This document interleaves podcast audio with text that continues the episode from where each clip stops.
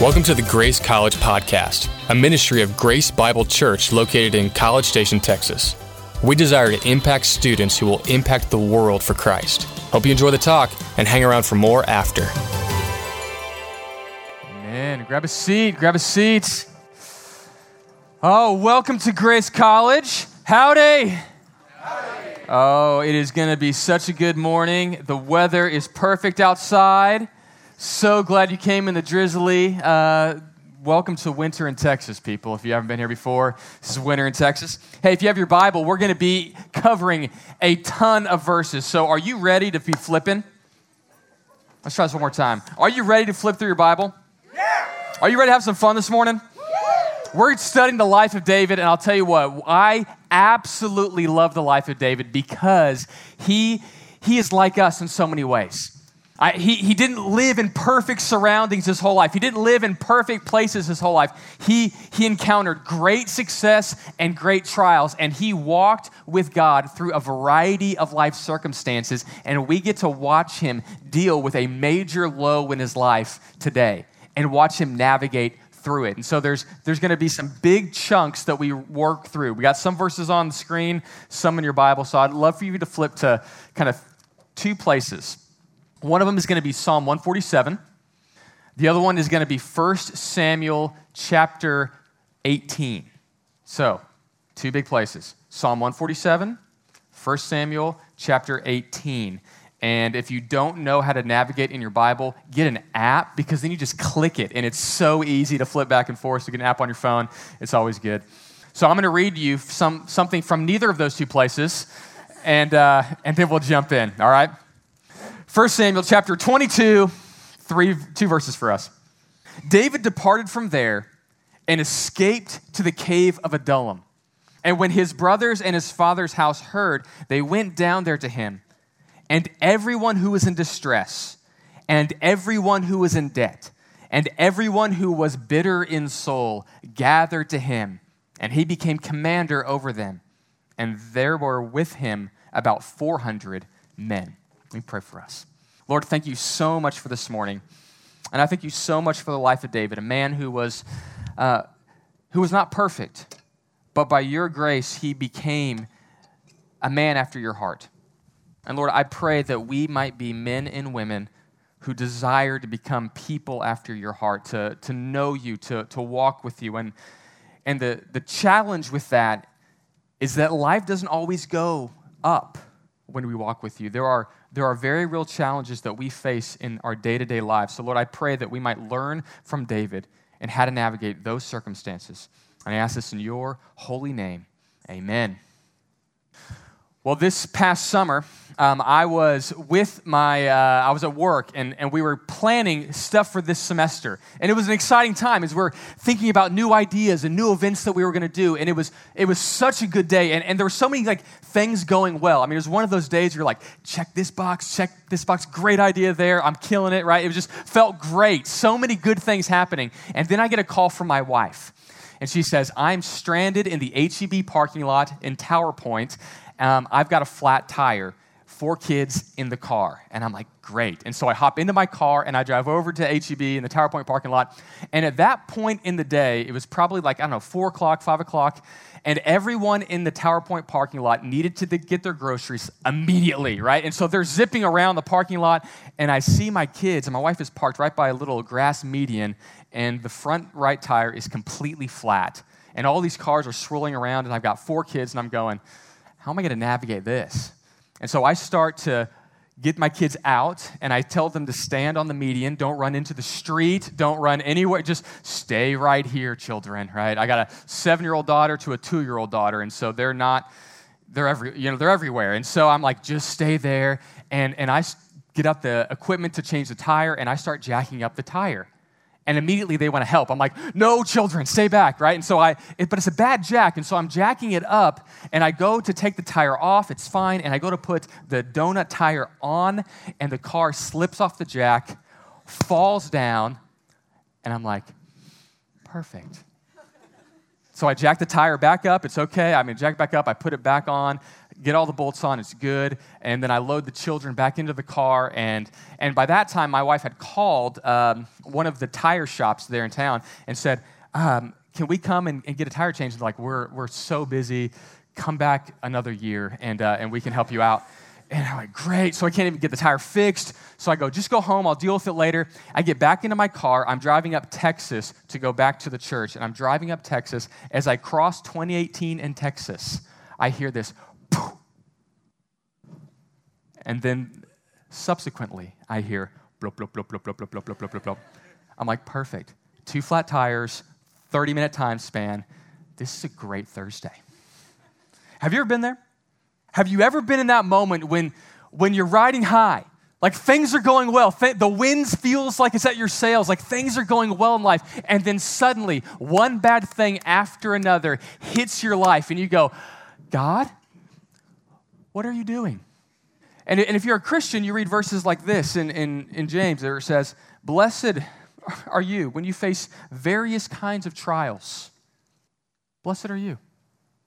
When you face various. That word various means multicolored, a variety, all sorts of hues and shades of aggravation and frustration. Blessed are you because God's doing something in you. And if you're like me, you're going, God, I don't know what you're doing, but I don't want this. I don't like this. And I'll tell you what, that's the moment we find David. See, when we left our hero last week, he had one of the most significant moments of his life. He had highs and lows, and we're going to look at his highs number, at number one. He was had one of the most significant moments in his life in the valley of Elah, which is right here, if you can't see on the map. This was a significant moment. I've got some images of the valley of Elah. We're going to travel there this morning. This is one of the beautiful pictures. You see the two mountains on the side, this lush valley in the middle. Another picture like this, a beautiful lush valley, and it was at this moment that David's name got on the map right? He defeated Goliath, the great enemy. Everyone's excited about what David is doing and the life that he's living. And everyone in this season loves David. In 1 Samuel 18, verses 1 through 3, it says this As soon as they had finished speaking to Saul, that's Saul after he had killed David or killed Goliath and, and, and, and had this great victory, he comes back and he talks, talks to Saul. And after he finishes that discussion with Saul, the soul of Jonathan, that's Saul's son, was knit to the soul of David. And Jonathan loved him as his own soul, and Saul took him that day. It would not let him return to his father's house. And Jonathan made a covenant with David because he loved him as his own soul. He gets a new best friend. He gets the king's son as his best friend, and they're going to have an amazing friendship that's going to last all through their lives. And it's an amazing friendship. He gets a best friend, but not only does the son of the king love him, the people love him.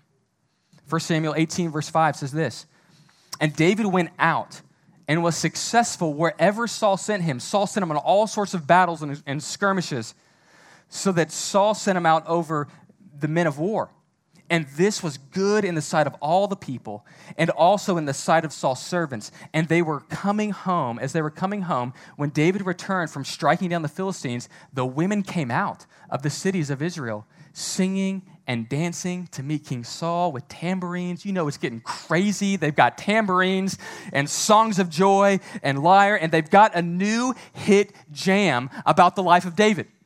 You know you've made it when they start writing songs about your exploits, right? When you have a great play, you're going to take an exam and you're going to kill it, and they're going to be like, songs about me, right? So when your exploits are, are nationwide, you know it's a big deal. And they start singing. The women sang to one another as they celebrated. Saul has struck his thousands, David his tens of thousands. So the new song that everyone's bumping in the club to is, Come on, David, slay just thousand. You know, like they're just shaking it, going, This is it it. This is our hero. He's leading our people in a new direction. It is amazing. The wind is at David's sails. So not only does he get a friend, the people love him. Number three, he gets the girl. We see it. 1 Samuel 18, verse 20. Jump over there. So now Saul's daughter, Michal, loved David. And they told Saul, and it pleased him. He's got a friend, he's got the people at his back. He gets the girl right? Everything is great behind the life of David. Robert Alter, one commentator, writes this David is the object of the word to love. Everybody loves David. If this is college, this is 4.0. If this is your senior year, this is job in the future, right? If this is any significant moment in your life, it's, it's that moment when the wind is at your sails, when everything seems just right. That's David. But here's the truth life never always stays the same. Life doesn't always stay the same. Through this high, we also hit a significant low. So David goes from this area to Jerusalem. And from Jerusalem, he's going and attacking armies and having great success every direction he's going. But then something else happens. As David hears, or as Saul hears this in 1 Samuel 18, verses 8 through 11, Saul hears the song and hates the song. Verse 8 And Saul was very angry, and this saying displeased him. And they said, They've ascribed David tens of thousands, and to me they've ascribed only thousands. And what more can he have but the kingdom? And Saul eyed David from that day on. Literally, he had a jealous eye watching David. Says, I'm going to look at him. Everyone loves him. And then suddenly it gets a lot worse. His jealousy exceeds. In verse 10, the next day, a harmful spirit from God rushed upon Saul and he raved within his house while David was playing the lyre. He's just playing some music, hanging out. And as he did day by day, but Saul had a spear in his hand, verse 11, and Saul hurled the spear, for he thought, I will pin David to the wall. But David evaded him twice. See, suddenly Saul gets this jealous rage in his eyes. He says, David's getting too big. I'm going to take him down. And so he tries a couple of different ploys to, to stop David in his tracks. He first tries to just pin him to the wall in private, twice. And David goes, Okay, Saul's having a bad day. This didn't go well. Maybe he didn't like the song. Fine, I'll pick a new song and, and go in a different direction. But, but that doesn't stop there. In chapter 19, you see that killing David becomes state policy. Verses 1 through 2, Saul says to Jonathan, um, You're going to kill David. And John's like, what? David's been, been a supporter. Like, like he's, he's one of the, the innermost circle. Like, we love him. Your, your daughter loves him. My sister loves him. Like, what, what are you saying? And, and he stems the tide a little bit, but then Saul tries to kill him again in verses 8 through 10 of chapter 19. And then in chapter 19, verse 11, he brings an army to try to kill David in his own house. And in this moment, this sends David on the run. The first place he runs is to his best friend Jonathan. He's like, Jonathan, what, what's going on? Like, what did I do?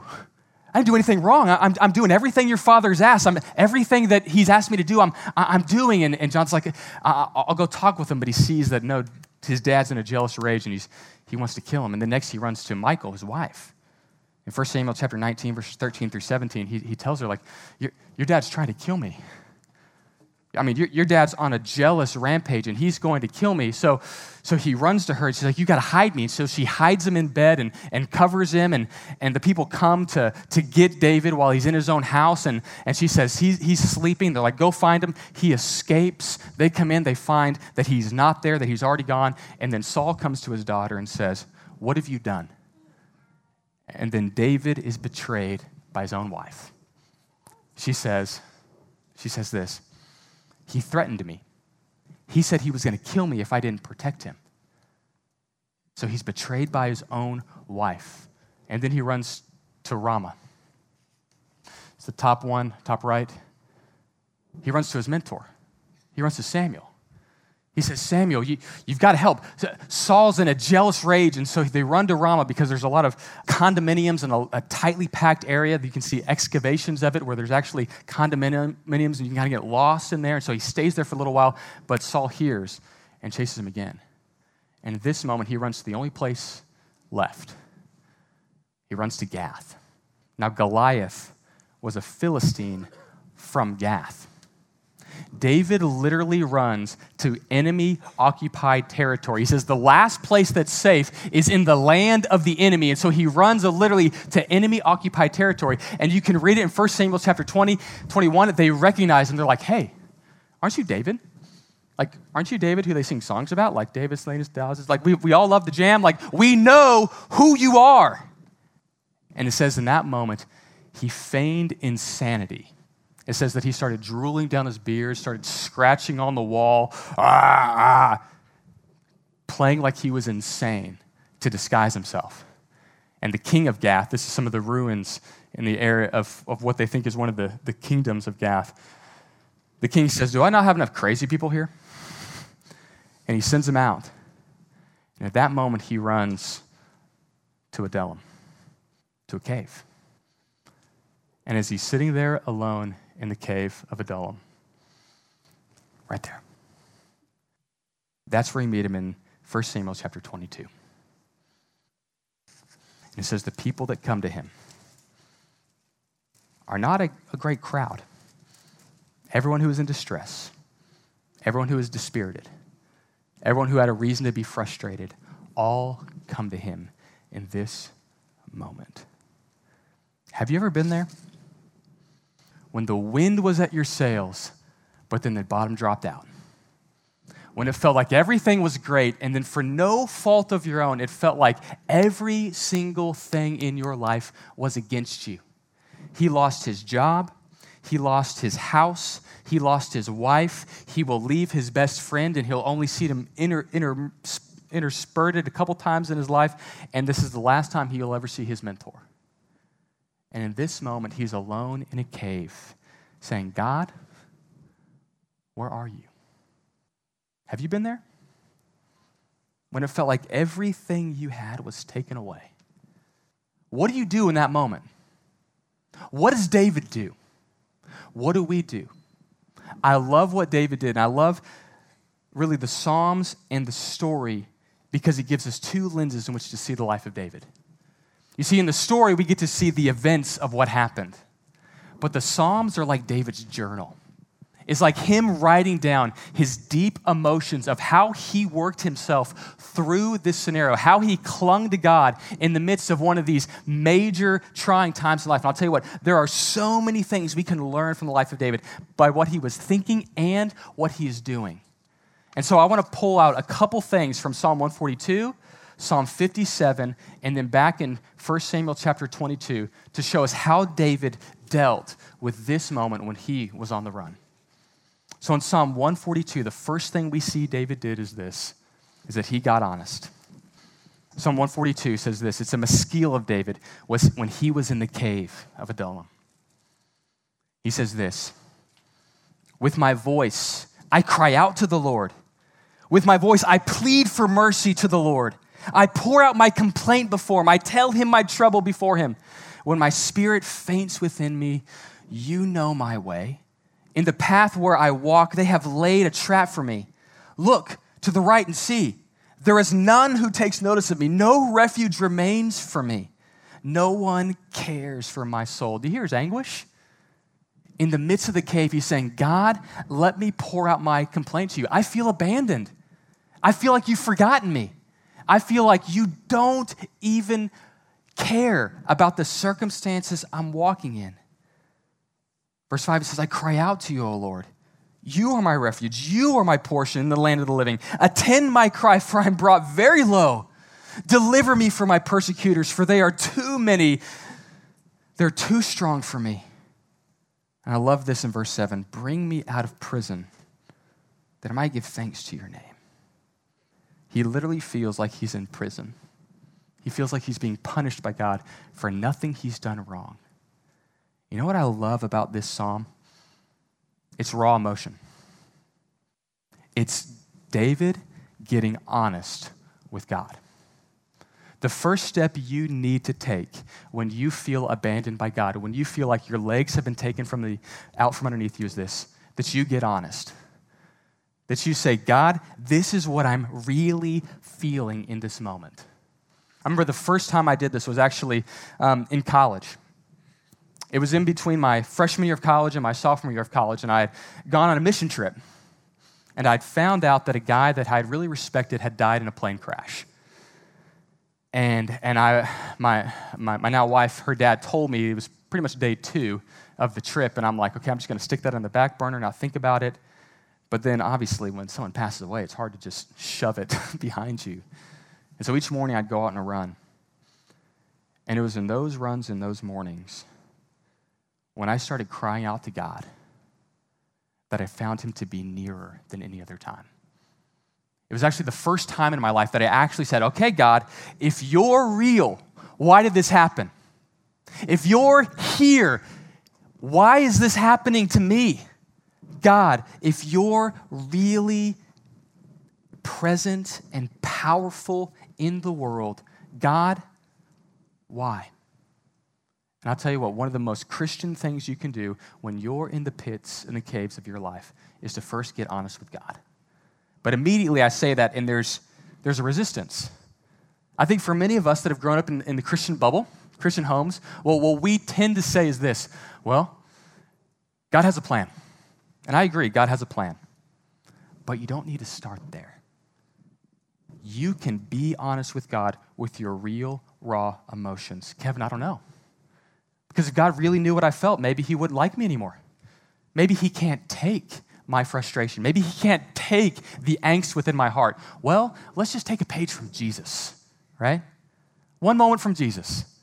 Jesus praying in the Garden of Gethsemane, right before He's going to go to the cross. You know what He prays? It says that He's praying and, and drops of of blood, like sweat, are pouring out of his head because of the stress and the strain of this moment. And he says, God, if there's any other way, let's do it. He healed Lazarus, right? But right before he healed Lazarus, he goes and he sees the sisters weeping and crying over the death of their brother Lazarus. And it says that Jesus, at that moment, the shortest verse in Scripture, Jesus wept. He showed real emotion. He pleaded with God. And on the cross, what does Jesus say? He says, Father, forgive them. They don't know what they're doing. But then he cries out, My God, my God, why have you forsaken me? He's quoting a psalm, but he's also quoting his real experience. This, this feels like abandonment as he takes the sin of the world onto himself. It feels like God has, has put him and separated himself from the Son. And at that moment, he says, God, I didn't know it'd be like this. I'm experiencing the full weight of sin on the world on me in a single moment, and I'm pleading out, God, my God, why have you abandoned me? Had he? No. But he pleads out, Lord, I'm being honest with you. See, God doesn't want you to be stone faced in your circumstances. God doesn't want you to just stuff your emotions and be like, I can take it. I'm a man. I'm a woman. I can take it. No. He wants you to be, one key word, healthy. And to be healthy means that you be honest. And some of you have other resistances because you're like, okay, okay, okay. I know some people that get honest and they're honest with everyone. And so you ask them, how are you doing today? And they're like, well, life's terrible. And then they just vomit all over you, like all of their pain and problem. You're like, I'm not going to be that person. Like, I'm not going to be that. And I would say this you don't have to be honest with everyone. Not everybody, everybody doesn't need to know everything about you. But there's somebody that needs to know everything. You need some trusted, close friends. And I'll tell you what, you need some time with the Lord. And for me, it's journaling. I read the Bible and I write out my real emotions. And I put the words that I'm writing against the truths of Scripture. I say, I'm going to be real and honest with you. But what I love about David is that he starts by getting honest, but he doesn't stay in just this time of perpetual, I'm a victim, I'm terrible. He doesn't, he's not curled up in a ball in the cave. Like, he's not, he's not a cry cry for the rest of his life. He gets honest, but there's a second step. He gets perspective. And you see it in the second psalm that I want you to look at. It's Psalm 57. And in Psalm 57, not only does he, he get honest with God in Psalm 142, but secondly, he gets perspective. He lets God speak into his life. He lets God speak into his circumstance. And he says this in Psalm 57 it says this to the choir master, according to the. Uh, it's a Michtam of David when he fled from Saul in the cave. In verse 1, it says this Be merciful to me, O God. Be merciful to me. For in you my soul takes refuge. In the shadow of your wings I take refuge till the storms of destruction pass. I cry out to God Most High, who fulfills, this is key, who fulfills his purpose for me. The first thing that David sees in this moment is that I know that God has a purpose for me. I know that God hasn't abandoned me. It may feel like I'm being abandoned, but I know that God has a purpose in my life. He anointed me with oil. He's got all sorts of plans for me. And I'll tell you what, God has a purpose for you. I don't know why you may be walking through the struggle that you're facing, but I promise this God has a purpose. In verses 9 and 10, he says this I will give thanks to you, o, the, o Lord, among the peoples. I will sing praises to you among the nations. For your steadfast love is great to the heavens, and your faithfulness to the clouds. You know what David does? You know what he allows to come into his mind? Not merely his emotions and his frustrations, but those are good and it's real. But he counters that with the right perspective. I want to put my faith in the God who is, who is above all circumstances, who has purpose in the pain, who knows my life and can lead me through it, who is faithfulness. I want to know God's love. Do you know God's love? Do you know how much God loves you? If you ever doubt that, all you need to do is look at the cross of Christ.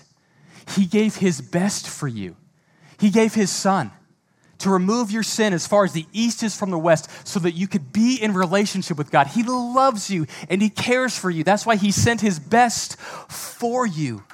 He says, I know God's love. I know He has purpose in my life, and I can use these truths to fight the challenges I face. R.C. Sproul writes of Second Corinthians, and in one verse of Second Corinthians, it says this We are afflicted, perplexed, persecuted, struck down. And R.C. Sproul writes this These are powerful images that describe the conflict that Christians must endure. But in every place he describes this phenomenon, he describes at the same time its limits afflicted but not crushed, perplexed but not in despair, persecuted but not forsaken, struck down but not destroyed. So we have this pressure to bear.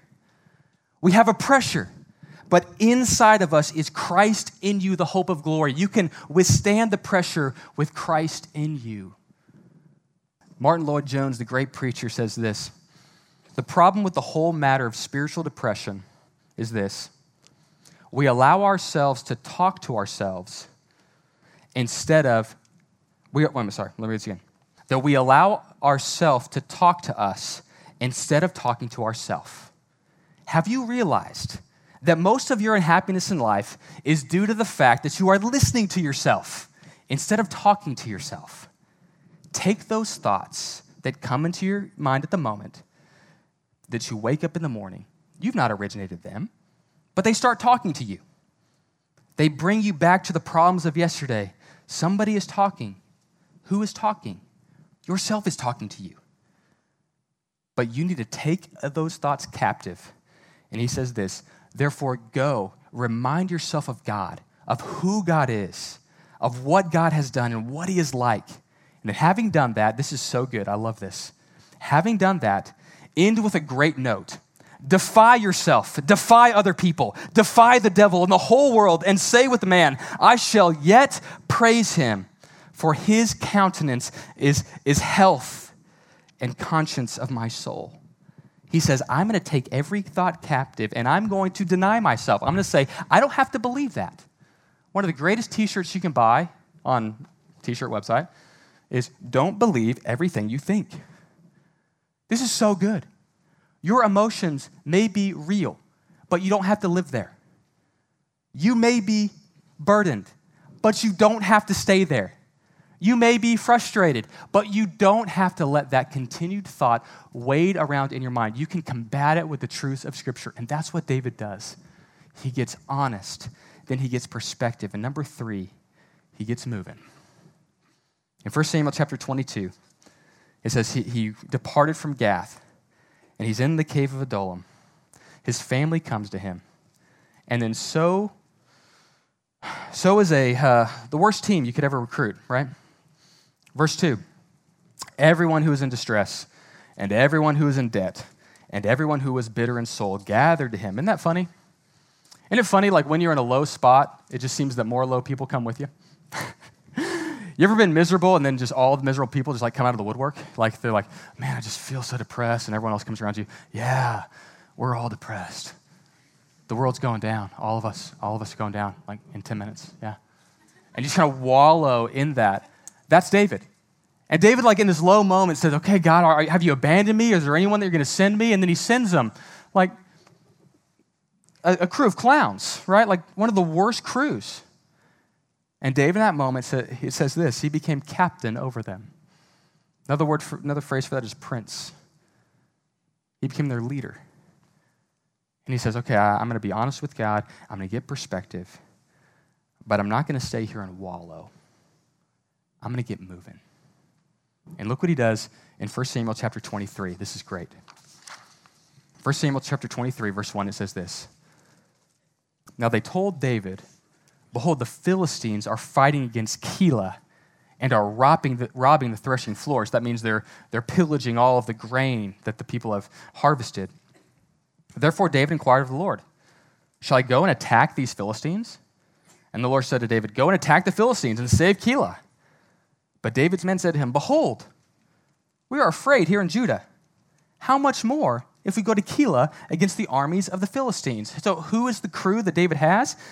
The distressed, the dispirited, the frustrated folks. And they're like, You want us to go do what now? Behold, we're terrified.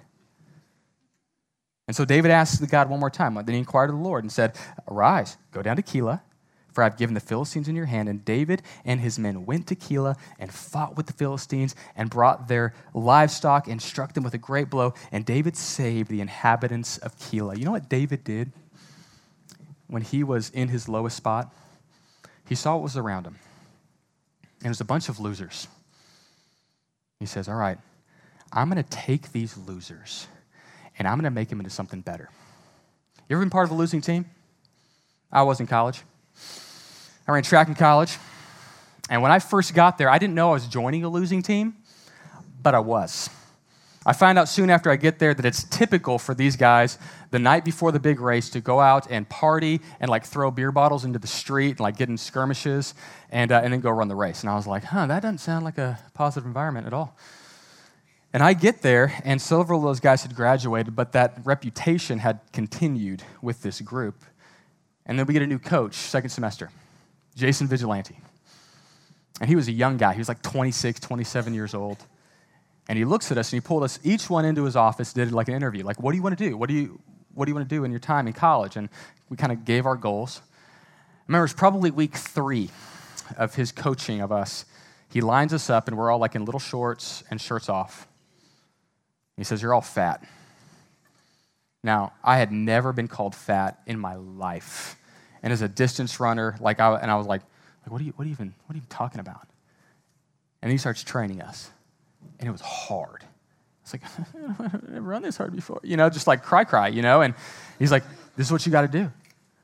I remember we get to the first big race that I was going to run in my freshman year, Penn Relays. run the steeplechase, run the long distance race. It's a long distance race over hurdles and a water pit. I'm running a Penn Relays. And he tells me, All right, Kevin, I need you to go into last place and stay there until I tell you to go. So, the biggest race I've ever run in my life, right? Go into last place.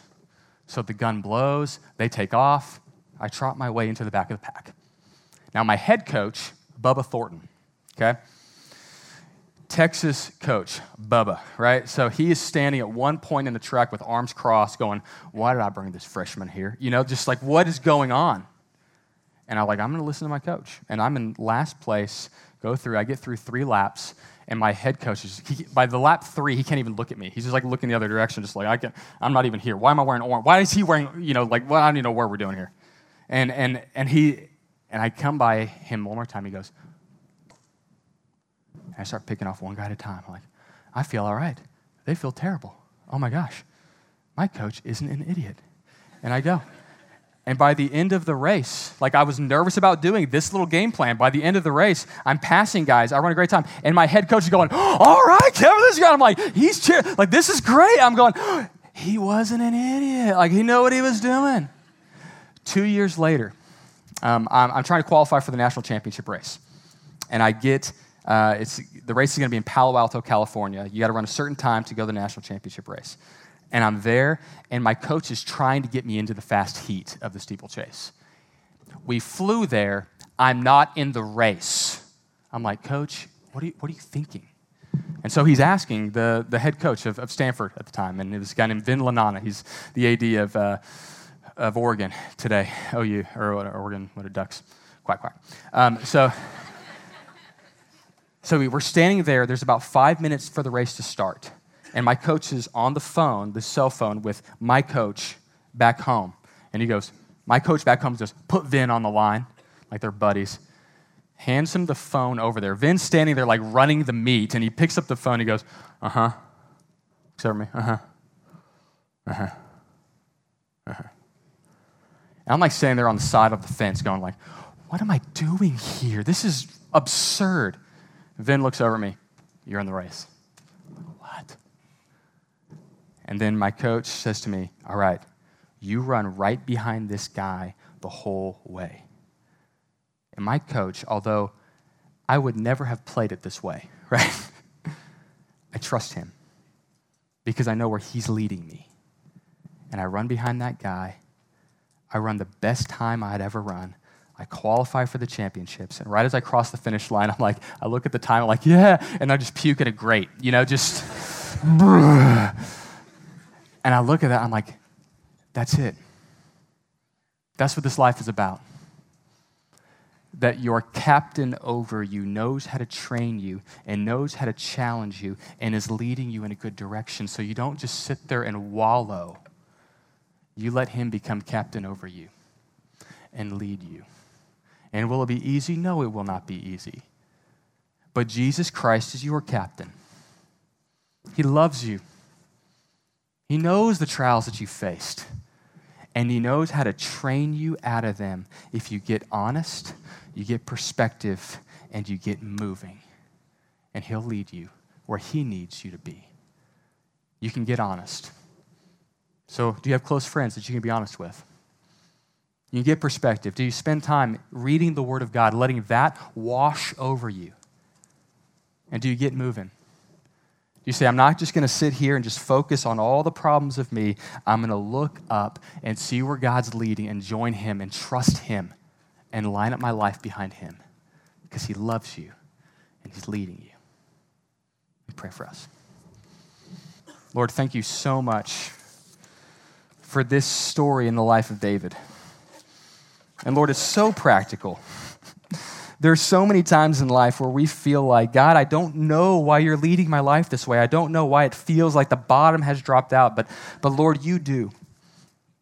And you may not answer all the whys in the moment, but you answer all the whys eventually. So I pray that we might trust you, to trust you enough to be honest with where we really are in life, that we would let you give us perspective, that you are the God who is in control and you are the God who loves and that we would trust you and that we wouldn't wallow in the caves of our lives, but we would get moving. We would let you be our captain, that we would let you train us and challenge us to do things better than we could ever imagine because you're the great captain over our lives. We love you. I lift up these students to you that they would trust you and move forward out of the fogs of whatever spiritual depression we might be facing. It's in your holy name we pray. Amen. So you turn to your table and have some great discussion.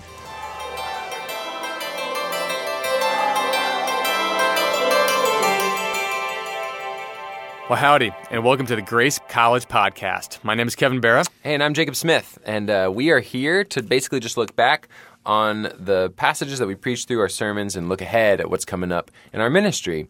Uh, and we are really excited. We're a few weeks into this new semester, and we've been talking through the life of David and he's still he's still there. He's still trucking, He Just, uh, is young man slaying giants. slaying giants. Or uh, where I'm at, he is running for his life. Yeah, So, basically the same thing. He's there's always adversity, basically, in David's life. for real. uh, which is good. You need that conflict. That's what makes it a good story. Uh, but yeah, we've been um, looking at right. We're we're slightly off from each other in the timeline, but it's kind of cool. We were just talking about how uh, even this past week, or uh, we were in different passages, but man, a lot of the takeaway was the same thing. It was this idea that David had this heart that knew when to be still, essentially. Even when life was hectic and crazy, when he was looking at an enemy or he was running for his life, his heart was still in the sense that he knew to just pause and remember what's true and to reflect on what God had revealed to him, what he could trust in. And so, um, yeah, so we were talking about just kind of application point that neither of us managed to get to yesterday. but we can now.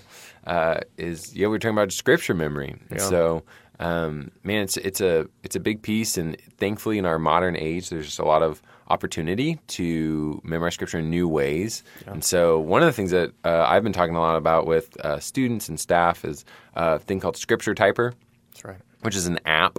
Uh, it's also a website, but scripturetyper.com, uh, Scripture Typer on the App Store. It's just it's really just kind of a, a, a kind of fun, easy way to just immerse yourself in Scripture and learn it uh, pretty on a pretty quick uh, pace. And so um, it uses kind of these different learning mechanisms.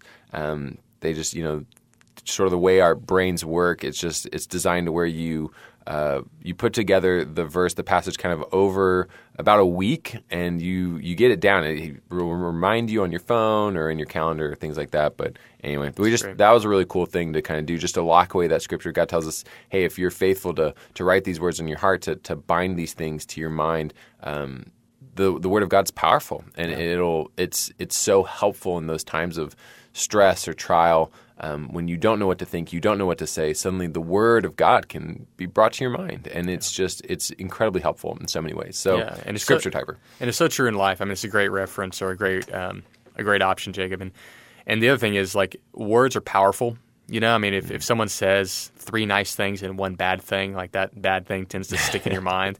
Um, and and honestly, like the, the word of God can stick into your mind and help combat you when when your thoughts aren't always in the right place and and you're believing lies. And so so good to to fill your mind with the word of God. So strong encouragement to there. Psalms are a great place for that. Uh, You can look at the Psalms that correlate with the life of David, even if you're tracking with us through the series, and some of those would be really helpful for you to do. So check out that resource and uh, put the word of God in your mind.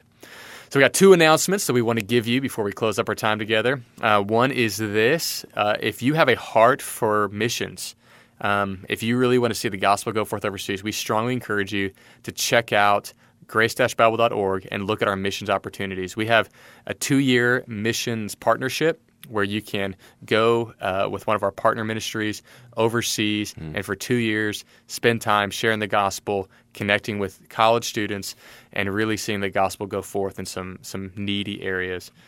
And the second announcement is this: um, our Grace Fellows program. It's also a two-year program in which we train you how to grow as a ministry leader. And so you get to lead leaders, you get to lead Bible studies, you get to help set the strategic direction of our college ministry and really speak into it. And and Shape, we were just talking about one of our fellows today about how he's only been here for two weeks and made an already made an incredible impact. And uh, and we appreciate that. So we we want people that can come to contribute. And so if you were thinking about ministry, we encourage you to check out our Grace Fellows program at grace-bible.org. Yep, With that, we're signing off. yep. Have a great week.